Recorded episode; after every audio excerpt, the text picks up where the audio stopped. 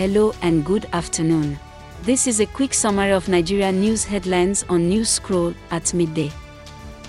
Visit app.newscroll.info and you can leave your opinions, ask questions, and share your knowledge with the growing community. I am Lola, and today is October 2nd, 2022. Here are the top Nigeria news headlines, filtered from multiple sources.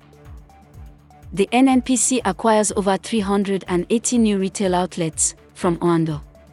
Report by Naija News. Number 2. The federal government makes plans to enforce a water test policy for boreholes. Report by People's Gazette. Our final three headlines are as reported by Leadership NG, Vanguard, and Ripples Nigeria.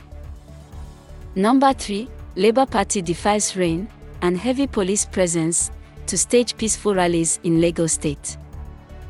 4. Peter Obi supporters show their strength in numbers, with rallies in Lagos, Osun, Edo, Delta, Kaduna, and Bauchi.